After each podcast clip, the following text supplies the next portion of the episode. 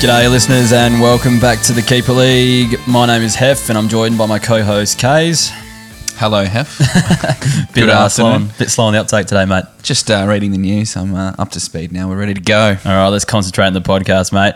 All right, for those who haven't listened to us before, we are the AFL fantasy podcast that uh, sifts through the trash of your draft pool and uh, tries to find something of value uh, to add to your team. So, uh, before we get stuck into the uh, team analyses that we've been doing for the last few weeks, uh, we're just going to have a look at a bit of breaking news, I guess. So, um, this week, the big one for uh, Keeper League coaches was the signing of Michael Gibbons uh, for Carlton. So, Kaes, do you think he's a chance to play this season or what? Uh, I'd say so. Um, my first question when everyone got very excited on Twitter and, and the like yesterday is that why didn't he actually get picked up in the draft the first time That's a big question. He is 23 years old, and you know sometimes you want to take the, ch- especially in a deep draft like this year. Um, you know he's had two big seasons where he's uh, won league medals and had lots of uh, possessions and lots of stats and things like that. Yep. Um, and in such a deep draft this year, this would be the time that they would have looked for him. But maybe there was too many kids going around. I'm not sure. Yeah. But um, he did average 115 in the VFL. Um, but yeah, who does he get a game ahead of at Carlton?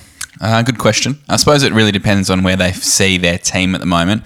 We've talked a lot about Newman and you know Williamson and all these other kids coming into that halfback kind of position. Will he kind of slot into that role? Uh, is he just a gun midfielder who needs to go straight in the middle? I'm not sure, but. Um, just interestingly enough, you know, he is 23, which is still pretty pretty young. Yep. So it's not like they've drafted in a 25, 28 year old Yep. for that particular role. The other thing that interests me a lot is that so he's from Williamstown and his teammate Brett Bewley is getting a lot of um, excitement for fantasy coaches because of his good scoring. Yeah. He actually scored, uh, yeah, basically 20 more points a game than Yeah, right. Did, uh, same age. Yep. So, you know, if you're keen on Bewley, um, and, you know, obviously Bewley's at Fremantle, Gibbons is at Carlton. Well, I guess it's You've got to be hot on him too, don't you? Well, I guess there's not too much difference between the two clubs. They're both No. at the foot of the ladder. Carlton Yep. obviously finished bottom, Freo a little bit higher. But uh, you think because Carlton are like further on in their rebuild, they're probably closer to resurging up the ladder. So it might be harder for um, Gibbons to crack into that side. But um, yeah, if, if you're keen on Bewley, you've got to be keen on Gibbons, I think. Yep. For me, um, it's probably going to hold out someone maybe like Stocker. I don't think he's going to be holding out Walsh, but maybe something like Paddy Dow. It depends where Carlton really are at. And for me, I think they're kind of over their rebuild stage, not um, not actually like in terms of going up the ladder, but for them, they actually want to start winning games. They don't want to uh, keep being down the bottom ladder. So for me, they're probably not thinking like, yeah, obviously they're still rebuilding, but they're probably thinking we actually want to win some games as we go through. And if you want to win some games, you got to play your best side. And I think Gibbons probably is in that if they're playing those kids. Well, from his stats in the VFL, for Yeah. sure. You know, you don't win two listed medals uh, being Yeah. a hack. So Correct. So where would you take him in the draft, Heff? Uh, yeah, that's a good question. Um, for me, in the middle rounds, I reckon I think he's probably a bit better than one of the late round draft picks, especially when you're looking at your VFL scores, playing against a lot of uh, AFL listed players and scoring better than them. Um, and I do think, yeah, you know, he's probably more of a riskier prospect in terms of being best 22. But uh, yeah, I think he has actually a chance, especially at Carlton.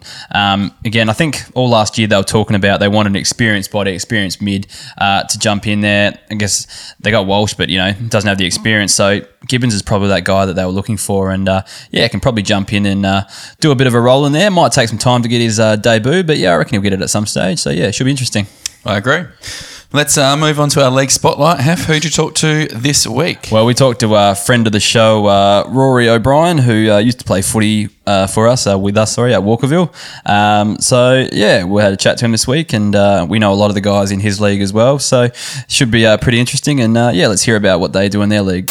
All right, I'm joined by Rory O'Brien uh, from Adelaide, who's here to tell us about his keeper league. How are you, mate? Beautiful far yourself, mate. Yeah, not too bad, mate. All right, uh, tell us about your league. What's it called? How long's it been running? All that sort of stuff. Uh, our league is called Failure League, which is a bit of a slang term for good or that sort of thing that we picked up back in Lincoln, where fair few of us in the league are from. Uh, this will be our sixth season, and we're about to get into yeah, draft in about a month's time, so we're looking forward to that.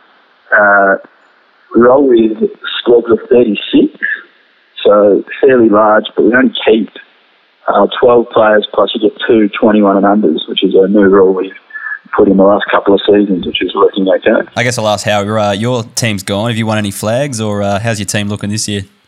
No, I just scraped into the finals the last couple of years, mate. I am sort of making up the numbers. so I did a couple of years ago just beat uh, Zanks to make the last spot in the finals by about 0.2%. So that was, that's been the highlight of my uh, keeper league career thus far. Oh, that's no good, mate. Who's your uh, who's your star player? Uh, Paddy Cripps and Maxie Gawn are the big guns at the moment. Yeah, pretty handy to have in uh, keeper leagues for the next few years. Yeah, exactly. I got real lucky a few years ago when um, a few blokes had too many ruckmen and I had absolutely none. So just before Max Gawn broke out, he ended up in the draft and I managed to snap him up, which has been real handy. Yeah, nice. Uh, so you'd have a premiership cup or a trophy? Is it named after anyone? Any stories about it? Uh, yeah, we got a big trophy that we got made up a couple of years back. Um, Zanks is really like I obviously Zanks is another guy that we share. We share a couple of leagues, mate, league mates. Zanks being one of them, and uh, yeah, he was real big on us getting the trophy because he, he's pretty confident every preseason he's going to win it. You know, he actually did last year, unfortunately for everyone else. Uh, yeah, we've been copping photos in the group chat and that sort of thing ever since. Just randomly puts them up, him and the trophy. Oh, that's no good, mate. Um, all right, so I've been in an NFL fantasy league with you before, and there's been some uh, pretty brutal punishments in that league. Uh, is it the same for your AFL keeper league? Do you punish your uh, wooden spooners, or what goes on? Yeah, we carried that one across. Obviously, I think you were in the league here. Uh, Chelsea and threw, threw tomatoes at him. That was a good one. Um, for the footy one, uh, I think it might be NFL well. We threw the meat at James. Obviously, he's a resident vegan, so he got pelted with sausage and that sort of thing, which probably isn't very PC, so I hope you can see that, mate. But, um, last year, uh, Stowe's another one of our common league mates came last, and as you might know, he's really bad with spices. So um, one of the blokes managed to hook us up with a, a really hot chili, and we made him eat that on draft day just to get underway. Poor I think you get a bit too much time to research because uh, had different yogurts and fucking milk and all sorts going around. So he managed to go pretty well through it. So we would like to see him bit of steam coming out your ears or something, but no, no luck. Ah, well, at least you um, at least he did it without complaining, and uh, yeah, do, dealt with it in his own way, I guess. All right, does your uh, league have any other uh, funny quirks or stories, or anything else you want to say before we go? Uh, we've got a lot, Mike tells me about a couple of bad beats, which uh, a lot of the blokes find pretty amusing. I had, um, I was up by three points uh, against uh, resident Alastair Clarkson, we sort of call him, because he just seems to be good every year. Um, until last year, actually came last, which was a Oh, good. you know, breath of fresh air. But yeah, I got by three points with uh, last Sunday's game team, and Ollie Wines played a tackle with about two seconds left in the game, so I got done by a point. So that one was, uh, and then, um, yeah, small thing, usually hit by you know, five or six, and then all I needed was a Jack Watts not to touch the footy, so you think he was pretty home and hosed, and uh, he got that little cheap wide one in the pocket and had a mark and kicked it with a couple of seconds left to go as well. So I got done by a couple that week as well. So those sort of things, uh, yeah. Oh, I think that's mate. why I've just been making up the numbers, mate. So yeah, they it's this, but we'll see how we go this year. Yeah, right, mate. Yeah, good luck for this year, and uh, yeah, cheers for joining us on the show this week, and uh, yeah, take it easy. No worries, mate. Anytime. He's a good man, the weapon. Unfortunately, sounds like he's a bit of a trashy uh, fantasy football coach, but uh, you know, Yeah, not making finals too often, but uh, well, at least he's there. He's having a good time. He's uh, he's competing, so that's all we can ask for. most importantly, he's listening to us talk shit. So um, keep going, Rocket. I love it. All right, let's do it. Uh, we're going to talk about some uh, some team analysis this week, so let's get stuck in. So the first up today is the Hawthorn Football Club.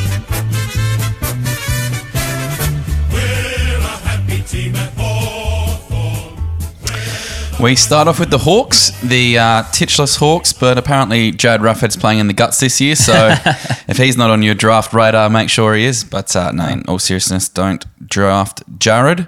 Heff, who are we drafting instead, though? Uh, we can have a look at Daniel Howe, I think. Um, so he might be picked up in a few leagues. He kind of did uh, perform a bit, uh, bit better than previous years last year, but he averaged 80, uh, sorry, averaged 77 last season and 75 the year before that. So uh, often he gets handed the tagging roles though, so can uh, can be a bit skimpy when it comes to the fantasy scores. Depends on who he's playing and uh, who he has to match up against. He's had four tons over the last two seasons, and there's lots of fluctuation in his scoring. So you know, lots of 90s, lots of 60s, that type of thing. So um, yeah, if he does uh, shake the tagging role, which might not be uh, might not be happening at Hawthorn, but there is a chance. What do we think, Hayes? Do you reckon he can, be, uh, he can become a uh, consistent scorer?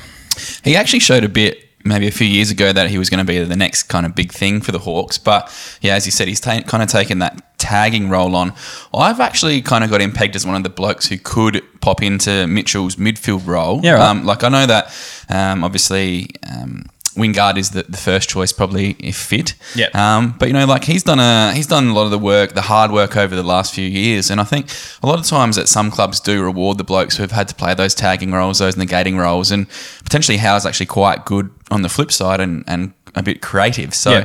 um, it wouldn't actually surprise me, especially this year without Titch there, that he could spend a bit more time, you know, not being so negative and actually you know, scoring, which uh, I would be happy to, yeah, if he was in my side, I'd keep him. Um, and I'd be happy to draft him pretty early on because I think there's some actual scope for him to go big. Yeah, with how yeah you, you touched on it that players kind of do get stuck with tagging roles, but how for me is actually a player with a bit of a, a few extra strings to his bow. Like it shouldn't be so negative, I think, in his play. So if they can find someone else to jump into that tagging role, he's obviously very good at what he does, um, so that's why they keep doing it. But if they can find someone else to jump into that tagging role, he could be used to actually cover some of the uh, yeah some of the Mitchell, uh, I guess the hole that needs to be filled there. All right, Kades, who are we talking about next? You know who we're talking about, Heff? Oh, I don't want to talk about this guy. I Go wouldn't on. even know who this guy was if it wasn't for you banging on about him every week. But here we go. Let's go. I think there was a couple of weeks I didn't mention him, so Oh, give me a whatever. No, Harry Morrison. Um, no surprises to anyone who's listened before. Uh, I'm a bit keen on Harry Morrison this year. Uh, look, he averaged 66 last year. Uh, went out, uh, sorry, finished off with 78 in his last five games, which is, which is something I always look at uh, the last kind of five games with players heading into a year and um, seeing what they can do. I'm, I'm quite keen on him. Third year breakout, as I like to say, and I think he's got that spot locked into the Hawthorn's best 22. He basically played 19 games last year. And I think, as I said before, with Burton gone, I think he's going to get more responsibility. Yeah. Um, he's actually listed as a, a forward mid in um, fantasy uh, ultimate, but he, I think he's got that halfback flank role just uh, tied up for me this year. Um, has turned up, and I think just think he's gone along nicely. Couple few, uh, three tackles a game, five marks a game, and he does kick more than ha- he handles. So he's one that I'm quite keen on. Um, I would take him early-ish, uh, not you know first or second round in a in a kind of keeper redraft as you want to call it, but Yep. um, yeah, that kind of early to mid, I'd, I'd be looking at Harry. I guess looking at his stats ratio, he does look like the right kind of uh, fantasy player. But yeah, like I said, I don't really know a lot about him. But if he is uh, kind of, if he's a DPP in fantasy this year or in Ultimate Footy this year, Yep. um, he obviously plays. A, he must have played a fair bit of time up forward last year. Mm. So with Wingard moving to the midfield, he's not going to be stuck on the kind of half forward role, which probably isn't the best you know spot for fantasy scoring. You don't think there's a chance of him being stuck there and kind of taking over a spot up forward this season? Uh, I don't know. I, I think he's more likely a wing than a Yeah. half forward, and I think that they'd be crazy not to play Wingard up forward. You Yeah. know, if when he's not on the ball, you Yeah, know, yeah. like Wingard's not going to play halfback flank. They need him up forward, trying to kick goals and be creative. That But you don't think that that could be a position where they swap or rotate these two?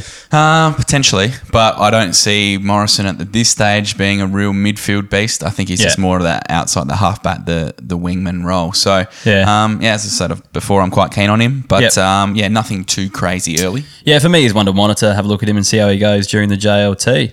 Here's one of my man crushes, though, Kaes. Let's talk about the War Pedo. All right, so this guy averaged 68 last year, which isn't uh, super uh, exciting, but he did average 82 after he got dropped uh, to the VFL and then came back into the league side. So finals, uh, let's not uh, sugarcoat it, it wasn't great, but uh, Hawthorn didn't play great in either of the finals either. So he only scored 56 in the finals. Um, before that, though, yeah, the 82 average uh, leading into finals that we talked about. Um, at VFL level, only averaged 67, but uh, he looked very comfortable with the AFL. So I think maybe he's one of those players that performs with better players around him. Uh, needs to be fed the ball as opposed to going to get his own. Not sure, but uh, the interesting thing is, um, yeah, he's got a he's ranked uh, elite at kicking in the uh, in the prospectus. So um, that's a good sign as in terms of him being in their best 22, especially with Mitchell out. And they're going to need good kickers in their side this season. Um, so I reckon he's actually got a spot cemented up, which is uh, which is uh, handy. But there are some concerns over his ball winning ability. So he does seem to get a bit of cheap ball, which should explain his uh, his uh, VFL numbers. Um, but yeah, with Tom Mitchell out, everyone's talking about this guy moving into a full time midfield role. Uh, what do you think, Kay? Do you reckon it's happening? Uh, look, I know you love him, and you know He's got I understand haircut and a that, good yeah, yeah. all this, all that jazz. But you know, yeah, he's gonna. I think he's gonna get there. Whether whether this year is the year, I'm, I'm just not sure. Like, yes, he'll get a bit more responsibility, get a bit more op- opportunity in the middle. Yep. But am I going to look him to jump from what 68 to 95 or something like that? I just don't think so. I think there's a whole heap of excitement around, you know, fantasy circles that Worpel's going to be the next big thing. He might be. Yeah. But I just think you need to check your, you know, um, um, what's it called? Your Check yourself before you wreck yourself. no, I don't even know. this this beer's obviously hit me. The uh, delicious Big Shed boozy, boozy fruit. fruit. Yes, Yeah. but uh, no. Look, you just got to have your. Um, just don't get too excited. Basically, you know, Yeah. just uh, keep it in control. Sixty-eight, maybe if you can get around that low eighties, I reckon that might be the go. Um, Yeah. But you know, he's going to be serviceable, and I don't think final bad finals games are bad when you're a young player. Either I think you know it's a big occasion. Yeah, yeah, of course. Finals footy is completely different to to um, you know regular season footy. So Yeah. don't don't think about that too much. I wouldn't have thought. as much as I love getting caught up in hype, I'm on the same page with the UKs. I think that if you're expecting huge things from him, you're probably going to be disappointed. But the fact that he's the DPP and he's going to be playing in the midfield could you get you those kind of high 70s, low 80s, which would be super handy there. Yep. The issue being he'll probably lose his uh, lose his forward status in future years. But I wouldn't be surprised once Mitchell comes back and uh, a few of the uh, younger Hawthorn players come through. He might actually be something that does get DPP back uh, in the future. So Yep. yeah, with the Worpedo, um, definitely grab him if he's available because um, yeah, he's going to be uh, pretty handy, I think, in the future. for sure. Um, my next play is Jarman Impey. Now, not really a uh, fantasy household name, but uh, moving across to Hawthorn last year, he took his average from 57 to 70, which is pretty solid as that, you know, bench option, uh, that kind of thing. He had 12 scores of 70 plus, uh, two 90s and a ton, so he can actually rack them up. He, what I like about him this year, fantasy wise, is he- he's the back forward DPP. Yep. So can be a bit of a swing man for your team where sometimes you know you're always maybe a, a bench option short or you know your last position D5, F4, F5, sorry. Yep. And so you can flip between the two. I think that's quite handy sometimes. My question is, you've watched a lot more of him as a as a kid, uh, as a Port supporter. Have can he actually pinch hit in the guts a bit more that now that Titch is out? Like, is he? Does he have the tank? Does he have the ability? He's only 23, so he's Yeah. not. He's not. You know. Um, locked into a particular position for for for yeah I don't think Yeah, well, I remember in 2014, I was so excited by this guy. We took him with our first pick, uh, which was probably pick 21 because I think we traded a few away from Pollock. Uh, but yeah, I expected big things. He broke into our round one side in 2014. That year, we went on to uh, make the prelim. I could have actually been 2015. I can't actually remember. one of those, was one of those two years. Um, but anyway, so keen on this guy. And after watching him super closely, just kind of not actually be, you know, anywhere near the kind of hype that he was kind of, uh, yeah, ranked to be. Um, I've kind of wrote this guy off. But in terms of him moving into the midfield, uh, I think he there is a there is a possibility he can play an outside role, but yeah, I don't think he does have the tank to make. He's more of your half back, half forward kind of, and then pinch hit in the midfield. For me, I've completely written him off, and my advice would be to go nowhere near him because we saw the same last year. Really, um, going from Port, going then going to Hawthorn. Yep. At Port, he wasn't even the best twenty-two, so I don't know how you don't make that side at the moment. Um, and then yeah, going to Hawthorn last year, he did pick it up a little bit, but you know you always expect players to receive a little bit of a bump uh, going to a new club.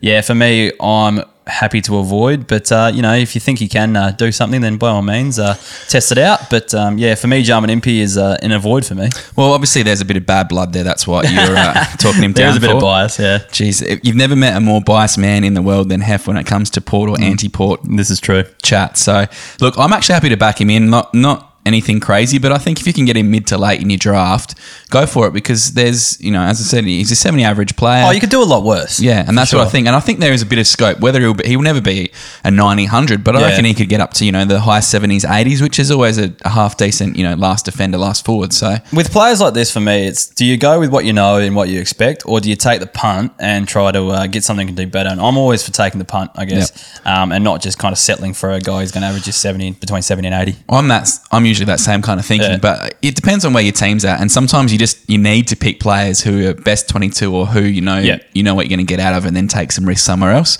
I think there's still a bit of upside to him, but you know we're going to find out uh, this year.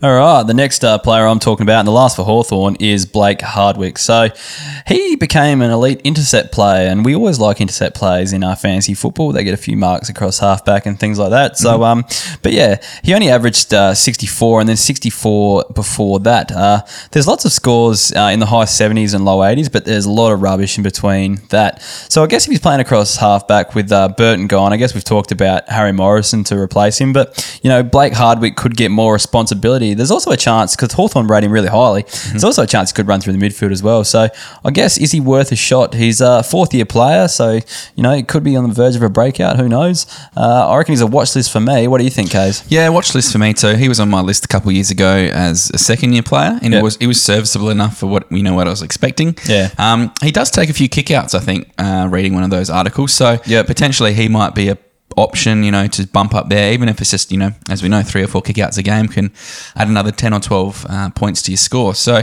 um, yeah here's a watch list for me i'm not expecting too much of him. I think that Bert, uh, Morrison is a better player than Hardwick. So if you were choosing between the two, I'd be choosing Morrison. But uh, yeah, there's um, there's there's enough stuff to say that Hardwick will be quite a handy defender too, and he's going to be a defender for a long time to come, which which we know can be handy. Is Yep. uh, if he if he does actually develop and become a, a good player, you know, he's going to keep his back status next year. All right, cool. That uh, wraps up Hawthorn. So, yeah, let's have a look at Melbourne.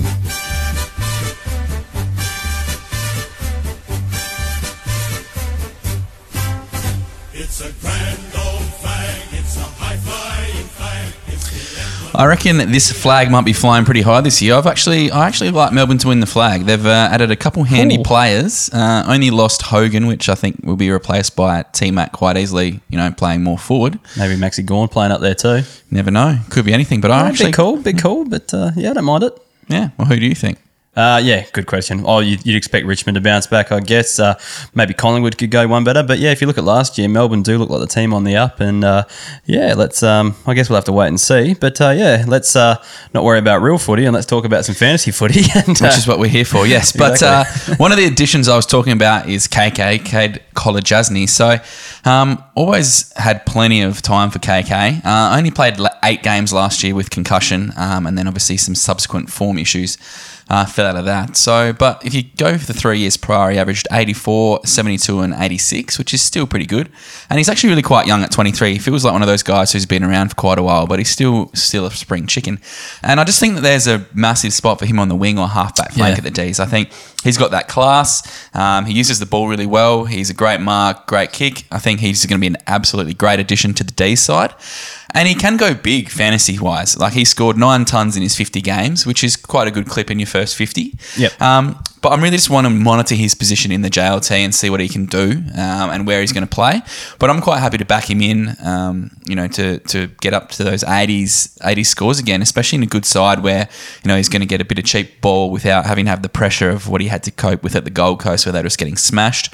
I reckon if they can use him as that creative outside player, he's Yeah. going to be really really good this year. Now, I do like the idea of uh, KK on the wing. They uh, they pushed uh, Dom Tyson out to that role last year, and I guess uh, they decided to part ways, thinking they probably could bring someone else into the side to actually do that. And I think KK is the man they actually brought in to do that. Better kick than Tyson is. Yeah, exactly. Yeah. And so if uh, KK is a defender next season, which he is, I think, isn't he? Yeah. Yeah, he's a DPP. Yeah, good. Um, so if he's actually going to get the numbers that Dom Tyson actually scored last year, that's a pretty handy uh, average for a, for a yeah for a backman. Yeah. So um yeah, I do like the idea of KK and definitely monitor because there's nothing set in stone and make sure the injuries are on the uh, on the right track. But yeah, I reckon he's a pretty good pickup if you can get your hands on him. I reckon there'll be. He, I'm keeping him. He's in my side. I reckon there'll be quite a few people who'll be in that boat because there's Yeah. the the unknown and hopefully that excitement of what he can do. Um, but yeah, if he's around, I'd be taking him quite early because he's he's proven. It's just whether he gets that um, you know his head right. Yep. Um, but Melbourne have the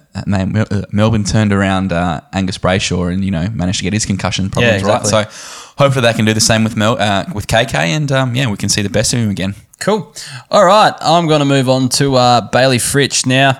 Bit of uh, conjecture with Bailey Fritsch as he's no longer a DPP, a sole midfielder. So a lot of people write him off just because of that. But uh, hear me out with this one. He averaged 74 last season, and yeah, started the season as a forward, but then played a lot of midfield, and obviously that's why he's ended up losing his DPP. Yep. But by all reports, he's absolutely carved up the internal trial. Now, there's always someone who's uh, carving up the internal trial, so take that with a grain of salt again. But uh, he was playing across halfback throughout that whole trial match, and they reckon he was best on ground and you know clear first before you know the next best player. Don't even think about anyone else. That's how good Bailey Fritsch was in this trial. So apparently, if he's playing across half back, Hopefully, we see him take a DPP and get defender. So he does actually strike me as the kind of player who would be actually quite handy in that role and uh, someone who could score well. So I guess um, if he does get that status, I guess we're banking on that a bit. There's no certainties, but would he make him a bit more valuable if you could see him getting that? It would, but I don't like to ever Yeah, same. draft someone on the off chance that they do get gifted something by Ultimate Footy. Yep. Um, or or fantasy. Um, look, yes, he's not a keeper anymore. When you, you can't really take an aver- uh, average seventy four mid into a into a keeper spot, but you can take him early if you can because Yep. um, there's the op- as you, as you said, you know, if he's actually in the form that he's in, and he's going to start, he's, he was best 22 for Melbourne easily last year as well. So he's he's talented. Um, if it's just if he can take his game to the next level, and if he can find that position. There seems to be, you know, each time we do these team analysis, there's always seems to be the same kind of blokes vying for the same kind of positions. Yeah. And, you know, we probably sound a bit repetitive saying oh, they can take this spot, they can take this spot. But there's, with Melbourne, there's Yeah. there's so many good players that they've got in their squad now. Um, it's going to be tough for spots, but you know these guys are proven scorers, and Fritsch at 74 in his first year is, is pretty good go.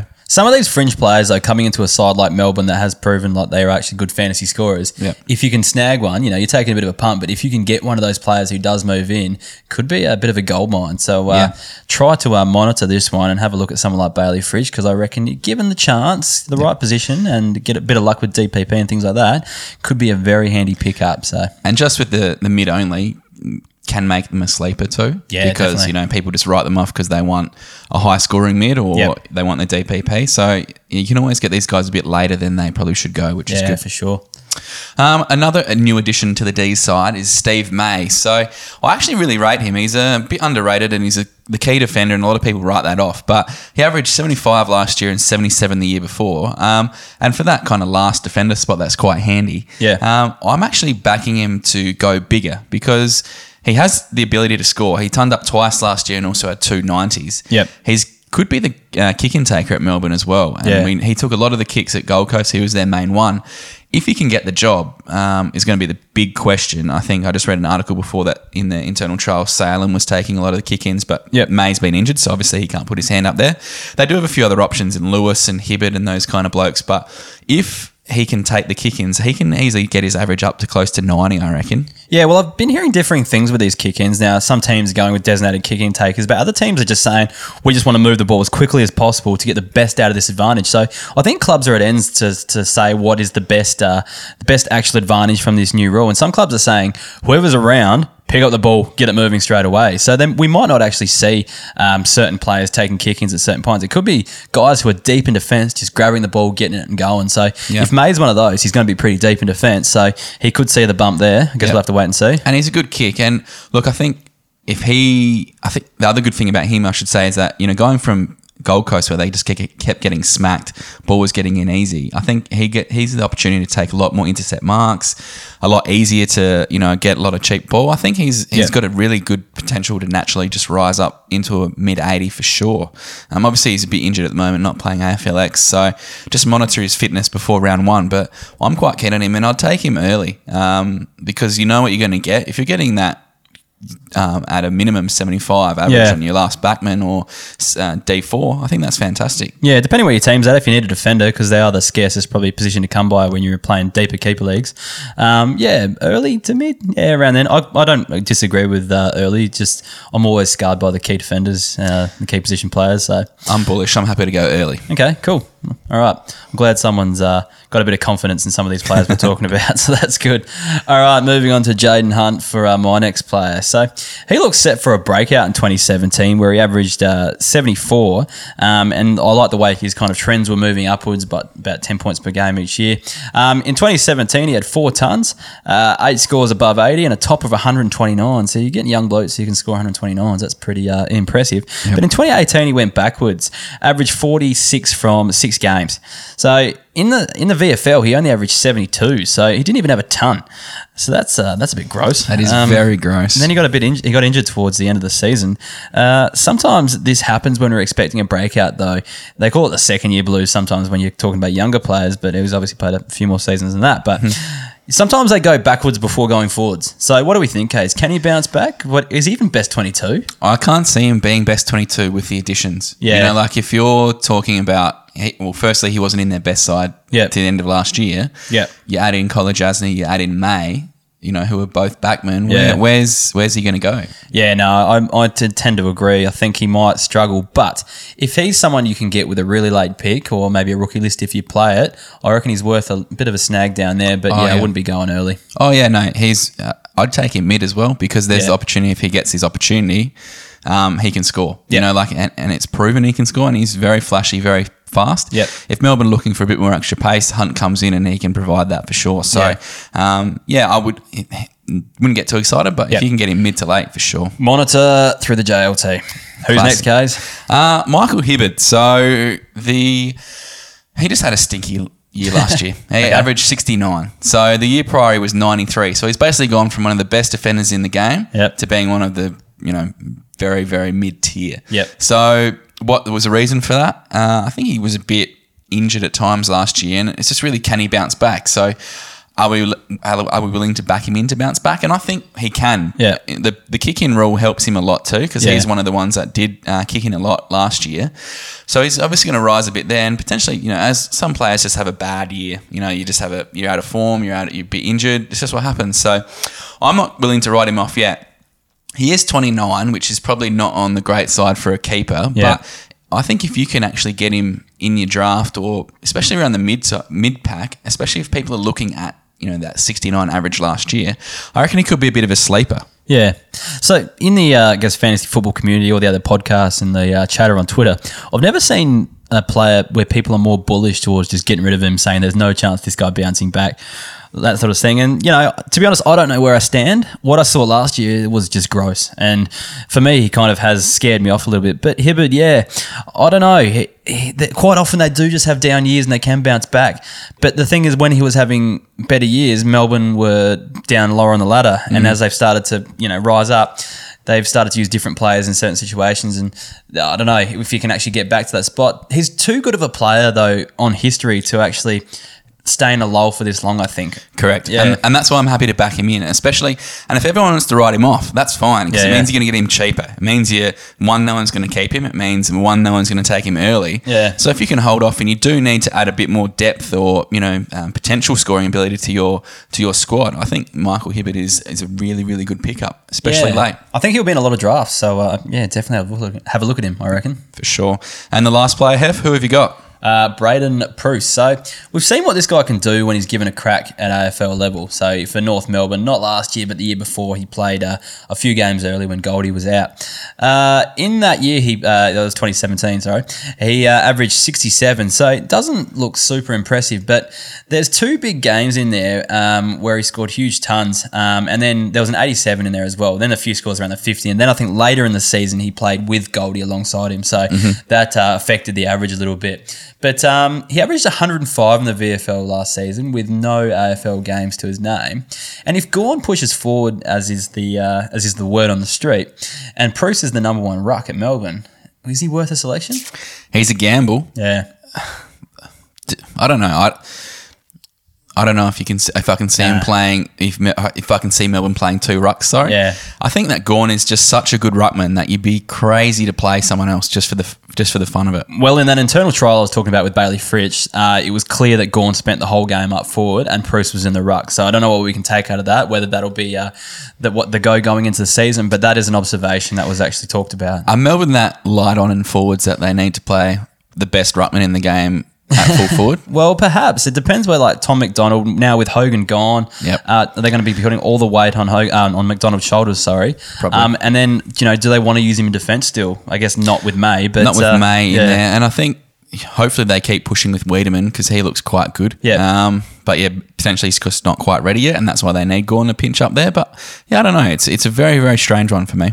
For me, he's only worth taking if you're handcuffing him to Gawn. So Yep. for those out there who probably don't know what handcuffing is, and I'm, I assume if you're playing keeper leagues, you know what handcuffing is. But that's when you take the team's number one ruckman and you take their second best ruckman. So if that ruckman goes down, uh, you've got someone to back them up. So for me, I probably wouldn't be taking him uh, unless you are willing to handcuff him to Gawn. So you've got Gawn, or you want to piss off the guy who does have Gawn and uh, wants a guaranteed backup Ruckman to see if you can get some uh, a better trade value out of him. So another strategy, I guess. Tried But, and uh, true method. Yeah, we've talked about this last week on Yeah. the new Keeper League pod, but uh, yeah, you know, it's something worth thinking about, especially if he's there late.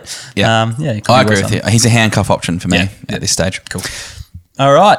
That uh, wraps up Melbourne. So we're going to move on to uh, North Melbourne, who had an influx of players this season. But yeah, we'll uh, talk about uh, them in more detail in a sec.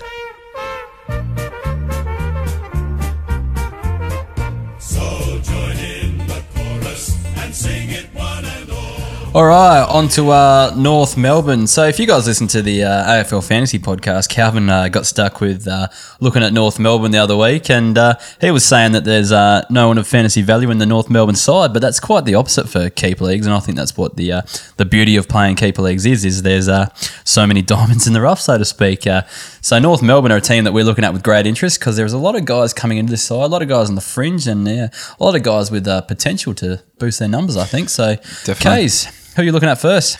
I have Jai Simpkin. So he's a kid that I have a bit of time for. It's a bit of a slow burn of a, a love for Jai Simpkin. He's coming to his third year and he didn't miss a game last year, which is fantastic. Obviously, there's going to be a few issues with uh, you know holding a spot with some of the rivals at North this year, but and he did only average 60, so he wasn't a, a fantasy gem or anything by any stretch of the imagination. He did have a 97 PB, but a lot of up and down games. He's got he's very talented. He's one of those you know high quality players. Potentially hasn't got a lot of the the ball just yet. As, as a bit more of a quality over quantity player, but um, he was a very high draft pick for North, and they rate him very highly. I think he's actually going to become a real gun. I think he's his frame is quite slight, and he's been kind of uh, pinched into those half forward forward pocket roles, which hasn't been great for fantasy scoring. But once the time comes, I think he's going to be one that's going to be massive. So, um, as I said, it's a slow burn, and it's not one that I'm massively expecting big scores this year. I think he's going to be potentially next year, the year after, but he's one that I'll be picking this year because I think that he's got the the, the ability to go large. Um, whether it's this year or not, probably not. Um, but yeah, I'm definitely a mid round, potentially late if you can sneak him out there pick. Yeah, yeah. If he's he's one for me that I don't expect too much this season, but he's one that you could look at for the future. So, yeah, that's good advice. Really, if you're not contending this year and you're uh, looking forward to the future, definitely worth a bit of a sniff, uh, especially late. If you can get him, might be a bit of a bargain. So, Yeah. yeah. All right, we'll move on now. This guy, um, I don't expect to be in too many keeper polls because you'd have to have uh, dropped him at the end of the last season. So, but anyway, I'm talking about Aaron Hall, and uh, this guy can be an absolute fantasy jet. Uh, he battled last season with, in- uh, with injury, uh, but went 98 and 105 uh, the years before that.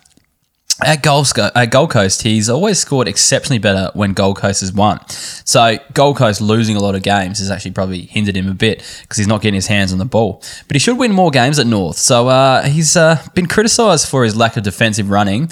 But uh, North have kind of come out publicly and said they want to play more of an attacking game plan. And I think he fits this mold perfectly if he is to come into that side. So I guess. Um, yeah, if someone was silly enough to drop him, uh, he's going to be yeah, he's going to be a decent midfielder. Is he a chance of getting DP uh, DPP though, Kaes? I don't know. I think he's actually going to play predominantly midfielder at North Melbourne. I think Yeah. he's he's going to be the one that they want to play in the guts and try and use his.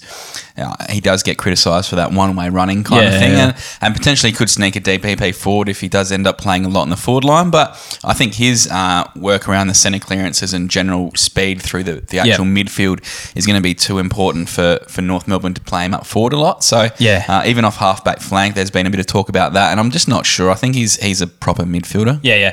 If he gets back to 2017 form when he's playing in the midfield, he could actually be like an elite fantasy scorer. One ten wouldn't Yeah. even surprise me. You know, if like, he can get up there, yeah. If he can correct, get that yeah. yeah, and that's the big if. yeah. There's a lot of ifs about North Melbourne, like there have been with a few of the teams that we've spoken about today. It's just what their best 22 looks like. I think Hall's in their best 22. The issue for me, if Oh, I can course. find one, is he's 28. Yep. So he's no spring chicken because he did kind of come into the game a bit later. Um, is he a good keeper choice long term? I'm not sure because there's a bit of it's very high risk, high reward with Aaron Hall for me because yes, you know what you can get on a good day, but geez, there's a chance that he might not you know be playing if he if he finds that bad form and they don't want that he's not getting that defensive effort they want from him. You know, I don't know. He's he's a real risk v reward for me. Even if you're thinking long term, like with keeper leagues, so much happens from year to year with your player to player. You, if you if you're thinking you're going to be down for three years, then why are you playing? You know, so I reckon he's still going to be good for the next three to four years. So he's definitely worth a pickup, no matter where he is. I reckon if he's in your pool, which is unlikely, just grab him. Don't even think about it. Get him, and uh, yeah, move on. Fair call. I can't argue with that statement, but yeah, I'm I'm a bit more uh, wary, I Okay. suppose, than than you might be. Yep. Um, speaking of people who just have you should have no expectation about, it's this guy Luke Davies Uniacke. So LDU. So I want to have a bit of a chat about a few things about LDU. So lower your expectations again. So he's in a bit of a Simpkin mold where I'm expecting things in the future. So he played only seven games last year uh, for a 40 average in the AFL. He then only averaged 70 in the twos. So there was a whole lot of hype about LDU going into the season. You know, like um, um, you know, get on this kid. He's going to go big. Going, he's going to play. He's going to do all this stuff, and it kind of didn't really work out. But the kind of lesson you learn from that is, and you do learn it um, quickly with with draft legs and that kind of thing, is be wary of the salary cap hype. Yep. So a lot of people and a lot of you know you read a lot of things from um, the Phantom, from Supercoach, or the boys from um, DT Talk. Their whole shtick is that they are salary cap Yeah. players, so they want to get in kids who will just be playing. Yep. Now, yes, he did have some good numbers as a kid, but just be wary about some of these guys who, yes, um, they're talked up quite well, but you can't draft them exceptionally high because of that reason. They're Yeah. not going to come in like it's rare that a kid comes in in his first year and is a 90, 80, 100 scorer, you know? Like yes, 70 is quite good, 60s are not too bad, but just with your kids, and it's probably a rule for this year too with your Walshes and um, Hatelys and that kind of thing. If you're drafting them early, they are a long term pick. Yeah. So you can't be too shitty if they don't, if they end up scoring, you know, 40s like LDU did. Just be wary about that salary cap hype. I still am quite keen on LDU, but I'm not keen on this year. So he's a stash for me, a late pickup, potentially rookie. So this was uh, his second year, Kaes. This is his second year. So not his third year. No. Well, he's not breaking out next year, is he? We Correct. all know that players break out in their third year. It's- that's it's your fact. go-to line. It's actually fact. So why are we even talking about this guy? Uh, for me, no, he's shown nothing to actually warrant a pick for me. Um, again, if you're if you're you know if you're into him, might be worth a stash. For me, he looks like one of those players, like a lot of the North players, North rookies that they pick up that kind of never eventuate. Um, so I guess we've seen a bit of a change, uh, I don't know, turn of the tides, I guess, in terms of the way North play their football. They're changing styles, and it might suit him. I'm not sure, but for me, I don't know. Like you said, he was only relevant last year because he could have played, which in the salary cap formats means he makes you money. Yep. Uh, this year he's not even worth that. So I don't know, guys. For me, he hasn't shown enough for me, and he's one that I'll be avoiding until I see a bit more. Fair call. I can't argue with that.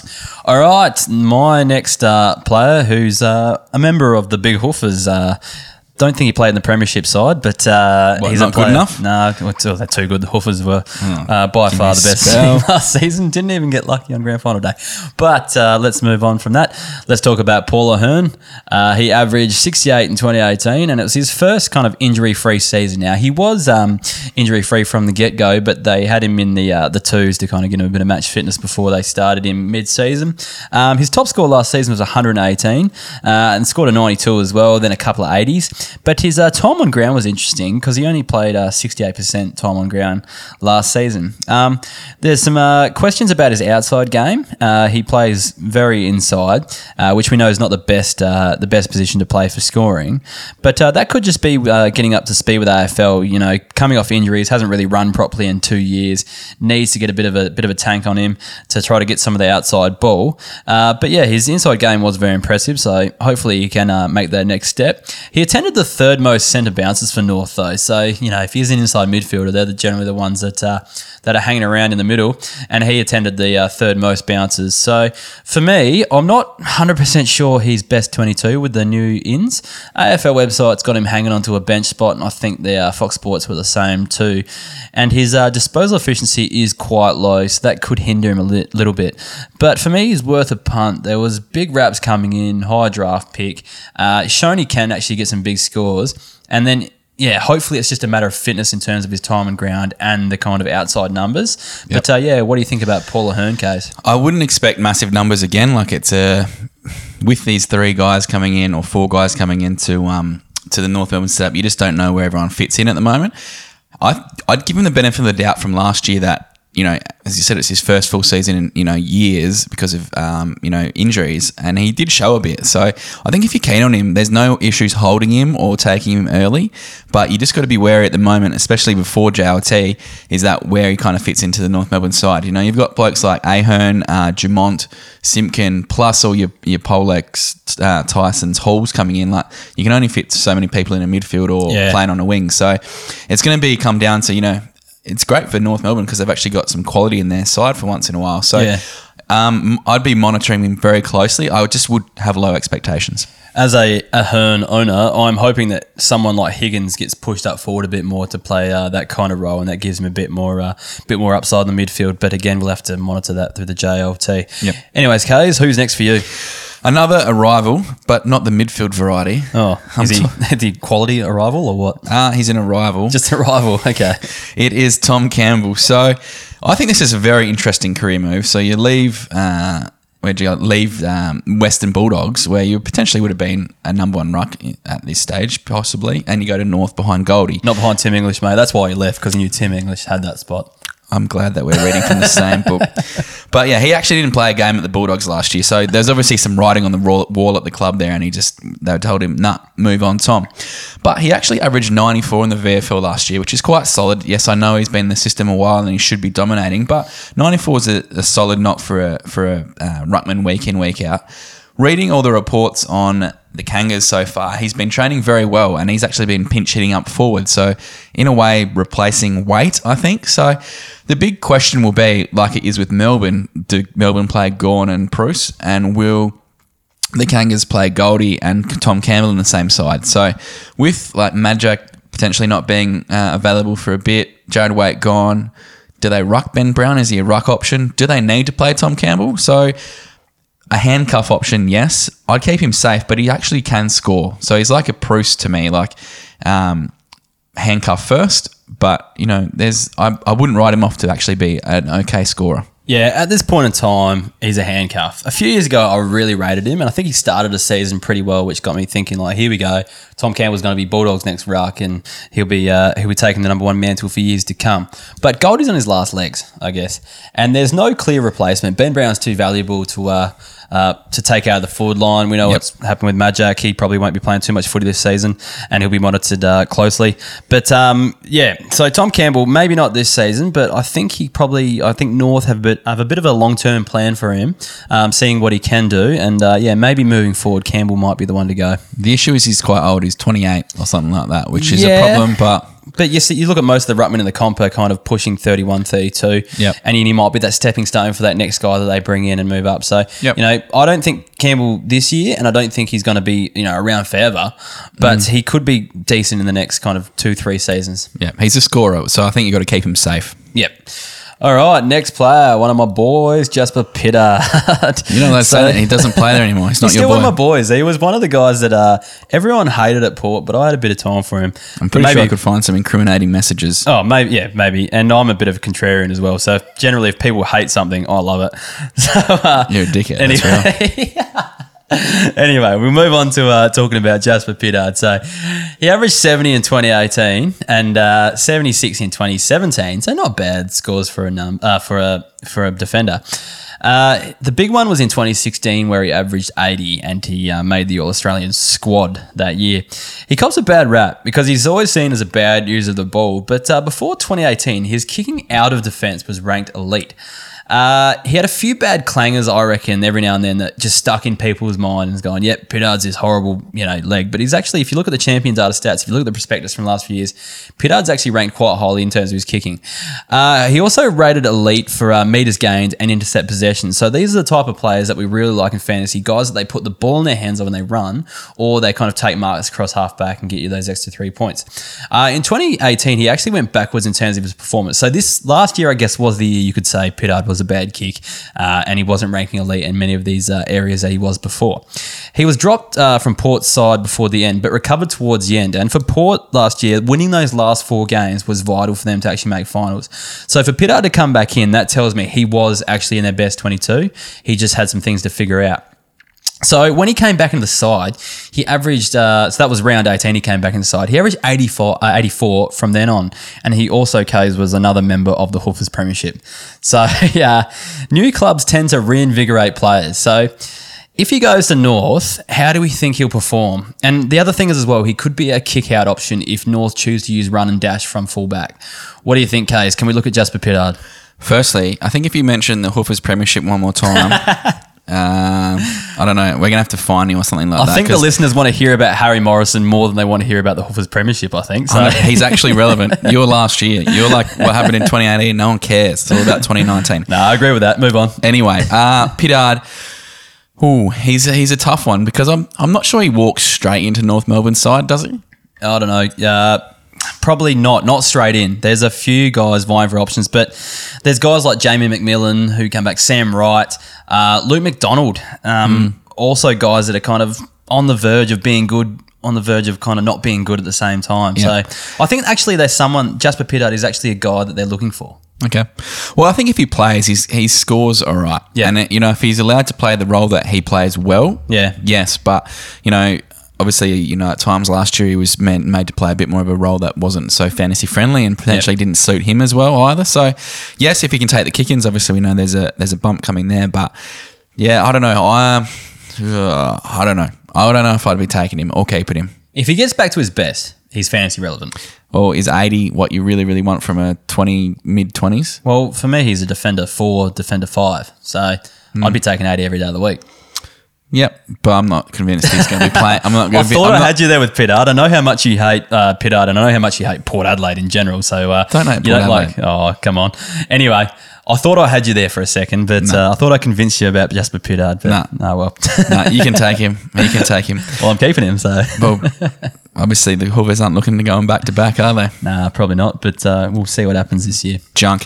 Who are we talking about next, Kaes? Uh, the this person I think you've just recently acquired in a trade. So tell us about that. I have, and the thing is, I'm pretty sure I said on a pod earlier that I'm actually not keen on him at all this year. Oh, but you Um, just traded him in. but I've just traded him in. so classic. I'm in a bit of a pickle with my particular side where I was lacking a lot of depth in my midfield. So Yeah. I thought this is a bit of a.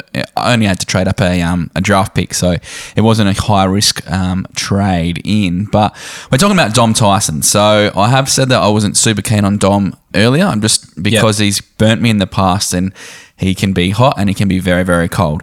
But as I said, yeah, my, my midfield depth is probably what I needed to to try and um, bump up, and he's not a bad option to come in as like your last keeper in our particular league. Yep. How he fits in the side, I'm not sure as well. So, you know, is it your Dumonts, your Simpkins, Hall, Polecs? You know, who's coming in and who's taking these positions? He's obviously a very good player and he was, um, you know, back in the day. And potentially a sea change for him could be very handy. Yep. Like looking at his numbers when I was um, looking to trade him in, I crunched a few of them and his time on ground at Melbourne was pretty stinky. He only um, had two of his 14 games where he played more than 80% game time. Yep. And I feel that he'll get naturally more game time at North Melbourne, just potentially how they play their footy.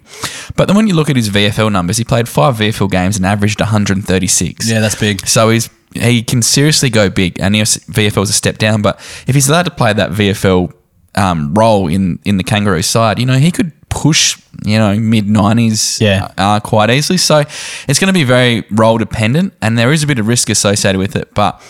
He might not be available in many drafts, and it might be he might be one of these players who people are tossing up. Do I keep them or not? Is the does the positive outweigh the negative? And I think the more I've looked at him, there is more positives than negatives heading into this year. Yeah, so if you look back to 2016 and 17, he averaged around the 90 mark, all right? So in those years, he was playing, I think I think I read he was attending a real high number of centre bounces. So he was in the guts, he was one of their main midfielders. But then in uh, 2018, he was pushed out to a wing at uh, in Melbourne, and I think we saw his uh, scoring suffer. Now, if you look to his VFL scores, he's playing inside mid in the VFL, and that's why he's getting 135. Yep. So I think at North, they don't need outside run. They've brought in Polec, they've brought Hall in.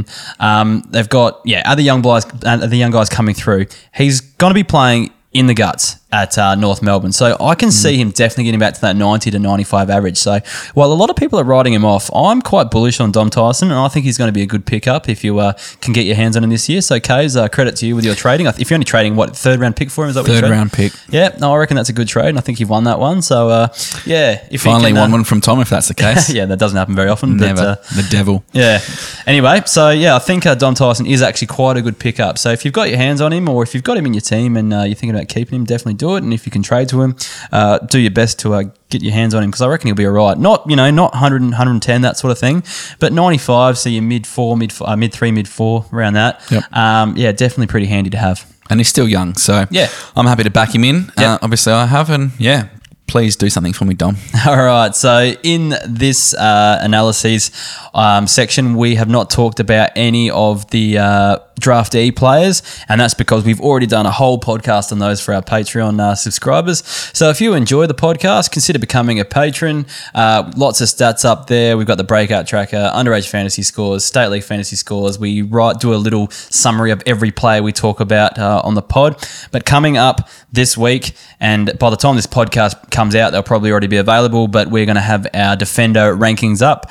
Then next week we'll follow it up by uh, midfielders, rucks, forwards. I'm not sure what order we'll do it in, but they'll be uh, they'll be released next week. So that said, we've got a host of people that signed up this week and uh, are keen to hear our thoughts on uh, who we're ranking and who we think our best uh, players are going to be next season. So um, yeah, I think I might read them out this week, Kaes. I haven't done it for a while. So uh, thank you to the following people: uh, Tori Rodder, uh, Stefan.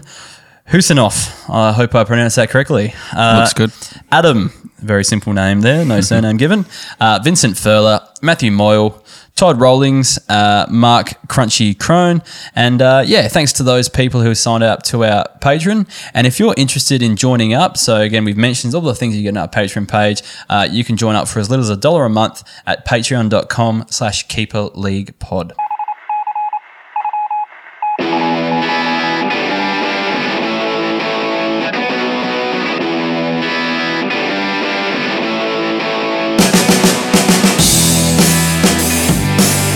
Okay, moving on to our listener tweets for the week. So, again, we've had a uh, influx of tweets this week, and we apologise if we can't answer all of the uh, questions. But uh, yeah, we'll kick it off with at Henry Katz, who is a new Patreon subscriber. Uh, his question was, "Do you think Harmes can average hundred this year?" What do you think, Kaes? Um, I like him, but I think 100 is a massive stretch. Um, I think his potential option or p- option to go bigger is that Nate Jones is slowing down and uh, obviously might not spend as much time in the midfield. So Harmes is that big body bloke who almost replicas Jones's style of game. So um, I think he's a 90-ish average for me. Like I think he can bump up from 83, no dramas. He's he's quite a good player. I like the way he goes about it. But um, 100 to stretch. Yeah. But I would be happy to you know keep him for a couple of years and see what if he can actually take it to the that, that proper next level. Yeah, I agree. 100 might be pushing it, but last season he averaged 83. And from round 18 last season, he played 90% of his game time as a midfielder. So from round 18 onwards, he averaged 103. But he does get the tagging roles, and I don't think they're going to escape him anytime soon. So uh, I think he'll definitely push into the 90s and maybe 100s at, at the uh, the very stretch. But um, if not this year, I reckon he's definitely someone that could do it soon. It's just the tagging roles that worry me. All right, Kaes, what's our next tweet? It's from at Cherto5. He his question is thoughts on Dom Tyson for the Roos, low time and ground percentage. Uh, and can score, and what's his effect on Higgins' scores, playing more time forward and getting fed the footy? Um, both could go either way for him. He's keeping Higgins in a 31 player keeper league that keeps uh, 16 players with four under 50 games. He's just unsure whether to keep Tyson. So we did talk about Dom uh, before, so we've, we've discussed that. Um, what's your thoughts here, Heff? Oh, first of all, I'd just like to preface uh, thank you for letting us know about your league and giving us a bit of a scenario about how many players you keep and things like that, because that actually uh, helps us when, in in terms of um, in terms of you know knowing what's the best for your league and the situation you're in. So that goes for everyone that's out there. If you're asking us a question, give us a bit of a circumstance about your league because they're all so different. Um, for me, he could actually affect Higgins' scores, and I'm kind of hoping he does, but not because of Tyson. It's more so because I want uh, Ahern to spend more time in the midfield, and I think kind of the, they're both players that can rotate forward. Um, but yeah, I don't think I don't know if Tyson's going to directly um, directly impact Higgins any more than kind of natural progression of the way he's going to play this season would be. I don't think if he does go down, if he goes does go down, I don't think it's going to be directly because of Tyson. I think it's more going to be because he's getting on his season. He's going to be resting up forward, all that sort of thing a bit more. Yeah. What do you think, Kaes? Um, I think there's no issues with me keeping Higgins, by the way. Oh, yeah, yeah. Cherto, like I think he's a gun and he's got the runs on the board. So keep him. Uh, as I said, Tyson, I think there's some upside.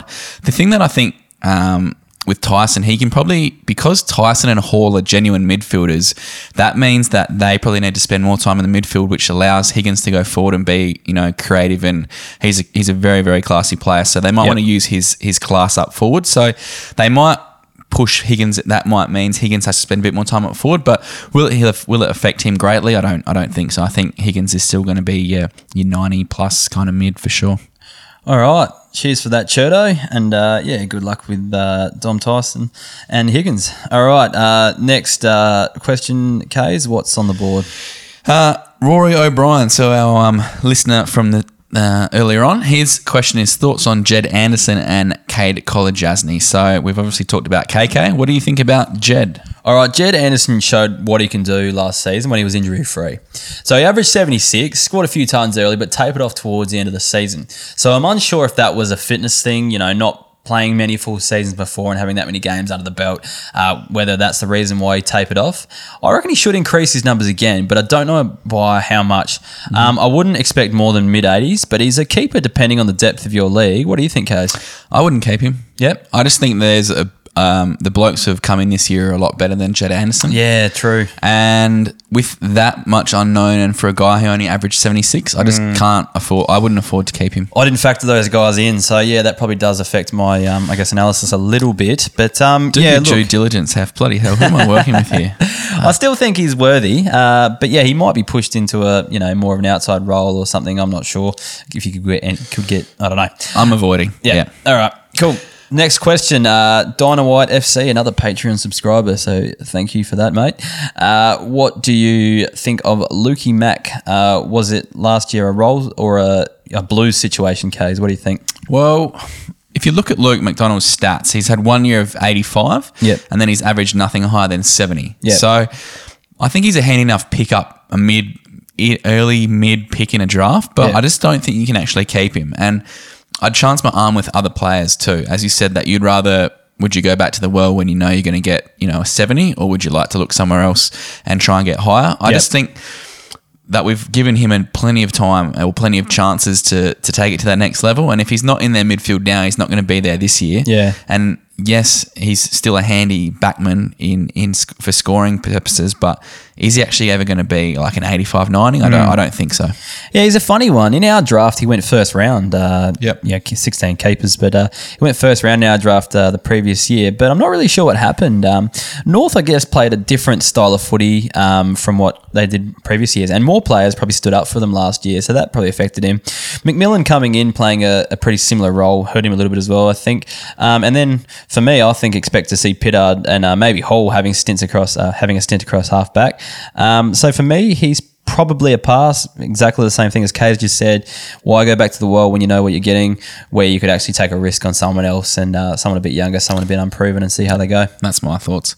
Um, question from at Dan K one hundred one. Angus Brayshaw. His age and high ceiling has me seeing him as a top twenty pick, but I'm not sure if that's going too early. Is that too early, Heff? That's too early for me. Um, I don't even have him in my top 20 midfield rankings. He's just outside. I think he was 22. I guess you'll find out in the uh, next couple of weeks if you're a Patreon subscriber. Um, but yeah, factor in, I guess, positional depth and the need for midfield, uh, sorry, the need for forwards and defenders, um, especially, you know, when a run's probably going to start by the, you know, by the top 20 picks, someone's going to take a defender, then someone's going to take, you know, someone's going to take Lloyd, then someone's going to take Laird, then someone's going to be like, oh shit, I need a defender, and they take Sicily or something like that. Yep. Um, so, you know, if you factor in all that, I think top 20 is a bit high. Um, but he's a great player and Yep. I love the I love what he showed last season, but for me kind of pushes into that maybe fourth, fifth, even sixth round as a midfielder, probably Yeah. even lower to be honest. He's a funny one because he really Yeah. did go bang last year, and, Yeah. and uh, obviously shook that concussion stuff off. But I have to agree with you. He's he's outside uh, top twenty. I think with him, I want to see another season of how he really Yeah, really same. goes. Like, but the issue is then you probably miss the boat. Yeah. So you either go do I go early-ish Yeah. and you know lock him in for for plenty of years, and then you can reap the rewards for years to come. Yeah. Or do you be a bit more cautious and go, nah, I'm happy to to take him a bit later. I think for me, I would if I I would personally I wouldn't be unhappy if I never had him in my team. Yeah, okay. Like you know, like there's people who you can kind of benchmark and you know, uh, geez, if I wish I had Taranto, I'd never let him go, or I wish I got this guy, this guy. Yep. I'd almost be happy to, you know, he's going to be a gun player. That's not. I don't rate him. It's just like I'm happy for someone else to potentially take that risk. For me, he's a punt, but you're getting really good odds. Yep. So there's a chance you'll lose, but uh, yeah, I think there's a lot of upside there as well. Yep. All right, so Trav014, another patron. Uh, Neal-Bullen, great pressure player. Can he work his way up the ground for more posies, though? Um, I really like A and B. I think but he's probably more of a 75 to 80 forward, I think, for me. His, his tackling is a magnificent asset and scores him a lot of points. But I think he's kind of averaged around the 16, 17 kind of possessions the last few years. I think he needs to get up to those 20 pluses to become a, a legitimate, you know, gent, yeah, gun fantasy scorer, I should say. Um, I think he's definitely going to be in Melbourne's best 22 for many, many years. Um, just with with their midfield, I'm not sure how he kind of fits in. Uh, you know, I'm not going to I'm going to say I haven't watched heaps and heaps of them and his uh, game in particular, but I do like the way he goes about it. I'm just I think this year he's kind of that 75 to 85. For me, he's too valuable as a pressure forward for Melbourne. Um, he's elite for turnovers, so in the forward 50 and getting on the scoreboard. So he's the perfect pressure forward. So, you know, why would you mess with that? I think. So for Melbourne, in terms of actual football, he needs to be playing in the forward line for them to actually be successful. So I can't see him moving into the midfield, but, you know, not beyond the realms of, you know, of possibility. Yep. Not saying it's never going to happen, but at the moment, he's just such a good pressure forward that he needs to play there. Yep. Uh, at Henry Katz, another question from him.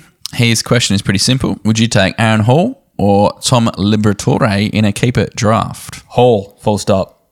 Yep. look, Hall's 28, Libber's 27. Um, and Hall can go absolutely massive. And if you just look at Libber's stats, yes, he was injured last year, which is uh, no good, but he just hasn't hit anything near a, a 90 average for three or four years. So Yeah. I just don't think you can you can't take him uh, ahead of Hall. I think Hall's got much more upside. Yeah. If you can get Liver late, yeah, but if it were between the two, I'd Hall every day of the week. Yeah, I agree with you, Kaes. I'd be taking Hall if I was in that situation. Two. All right, on to the last question from uh, Mitchell Bagley, another patron. Uh, would it be wild to take Sam Walsh in the first or second round of your Keeper League top up draft? Uh, 12 teams, 26 players, 13 keepers. Not at all. I think it happens every year in our draft when we uh, redraft the pool. Someone always takes the first round pick Yeah. in the first. uh, sorry, someone always takes the first pick in the first Rayner round. went first round last year. Yeah, and I think the year before, um, whoever was there went first round as well. It's just, it's just because of the hype. That's just what happens. You know, people get sucked into the the, the number one thing, which is fine because I think Sam Walsh is going to be a legitimate gun. But for me, it comes down to where your team is. So if you're challenging, probably don't. But if you're not, if you're a few years off and you're kind of building, yes, bloody oath, take him because you you know from what the stats we've seen, he's going to be a jet.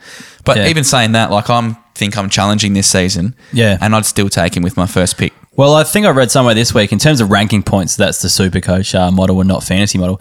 He's probably the most impressive underage player they've ever seen in terms of ranking points. So I guess uh, um, Jack Higgins had a, a big, big fantasy numbers the year before, but they reckon Walsh is actually better in terms of fantasy numbers. So whether that equates to fantasy points, depending on the format you play, but uh, yeah, I think he's going to be a superstar. Some people say as well they don't like taking the number one draft pick because they're not always the best uh, fantasy scorers, but you've got to remember that a lot of the times there's a key def- a key forward or a key defender being taken as your first pick because uh, you know they're they're you're not going to get another player like them basically in the draft. But Yep. you know, if a midfielder in a super strong draft, this is one of the best drafts they've rated in so long, is getting taken ahead of someone like uh, I guess uh, Lukosius getting taken ahead of Rankine in the draft. Some guys that were really, really highly touted in this draft. You've got a midfielder being drafted to Carlton who, uh, bottom of the ladder, is going to be playing. Um, I reckon Walsh is a no-brainer in the first round for me. Yeah, uh, and especially when you've got, um, a, you know, if you've got a bigger pool than we do because they only keep thirteen, we keep sixteen, and Yep. you know, like there's still some good players floating around in our pool. Um, you know, there's even going to be more in their pool. So, Yep. um, yeah, I think it depends where you are, but this kid looks like yeah an absolute gun. So, Yeah. um, don't feel too bad if you take him early. No, I reckon he's going to be a good fantasy scorer. All right, that wraps up the uh, show for today. So uh, thank you for um, yeah joining us this week and uh, listening to us uh, ramble on about some uh, players that are definitely not uh, yeah highly touted as others, but uh, they're relevant for our keeper league. So it's uh, pretty important that we talk about them. And we're getting very close to our uh, draft, so Yeah. a lot of research is going into this. We're trying to pick some of these up, and hopefully, I'm actually being very honest. I'm sure you're finding some players that uh, you're not telling us. I haven't had the chance, pod. mate. I'm too busy doing all the work for this uh, podcast. Righto, mate. Jeez, way to feel loved on a Sunday afternoon. All right. Uh, but going on last week as well, uh, we were after some uh, some reviews. So thanks to all the people that uh, said some kind words about us on iTunes. Um, lots of great reviews last week, and yeah, really boosts our confidence and reassures us that we actually might know what we're talking about. and We're not just talking shit here. So yeah, I think the jury's still out on that, but yeah, Yeah, we'll find out. All right, let's uh, let's wrap it up for this week. So thank you for joining us, and uh, yeah, we'll talk to you soon. Catch ya.